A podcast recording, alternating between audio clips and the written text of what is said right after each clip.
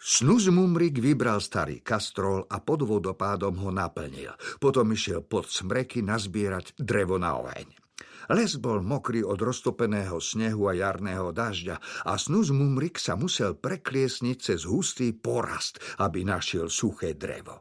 Natiahol lápku a v tom niečo vykríklo a prefrnglo okolo popod smreky a bežiac hĺbšie do lesa ešte dlho vykrikovalo. He, he, he, povedal si Snuzmumrik sám pre seba. V každom kríku nejaký drobisk, všelijakí tvorčekovia, e, to poznáme. Zvláštne, vždy sú takí nervózni. Čím sú menší, tým väčší pochábli. Vytiahol suchý peň a trocha raždia a v ohybe potoka pokojne založil táborák. Hneď sa rozhorel. Snuz Mumrik bol zvyknutý variť si sám. Ak nemusel, nikdy nevaril pre iných, ale ani sa k iným nechodil najesť.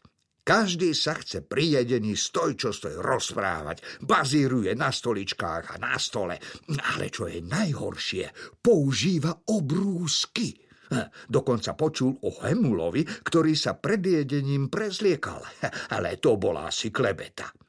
Snuzmumrik roztržito jedol svoju riedku polievku a jeho pohľad spočíval na zelenej slatine pod brezami. Melódiu už mal na dosah.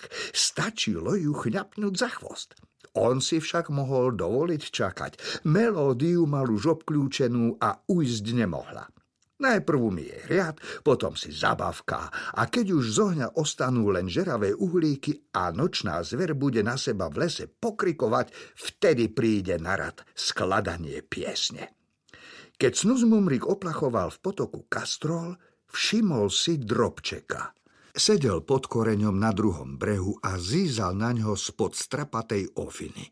Oči mal vystrašené, ale s veľkým záujmom sledoval každý snuzmumrikov pohyb. Dve plaché oči pod chumáčom chlpov. Tak vyzerá niekto úplne bezvýznamný. Snuzmumrik sa tváril, že drobčeka nevidí. Rozdúchal oheň a nalámal si zo pár smrekových konárov na sedenie. Vyťahol fajku a nenáhlivo si ju zapálil.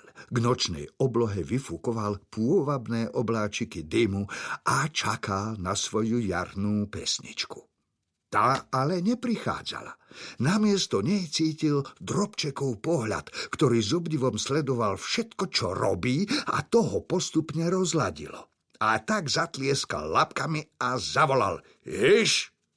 Vtedy drobček vyliezol spod koreňa a veľmi placho povedal. Dúfam, že som ťa nevystrašil. Viem, kto si. Si snuzmumrik. A potom zvieratko vliezlo do potoka a začalo sa ním brodiť. Na takého drobčeka to bol príliš veľký potok a voda bola studená.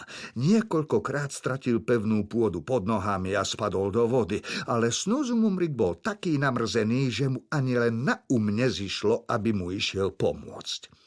Napokon sa na strmý breh vyštveralo čosi zúbožené, chudé ako trieska a s drkotajúcimi zubami povedalo.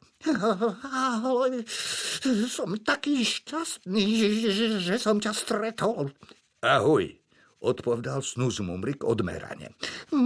Môžem sa zohriať pri tvojom ohni, pokračovalo zvieratko a mokrá papulka sa mu rozžiarila.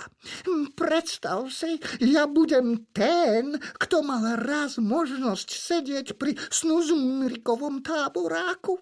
Na to v živote nezabudnem.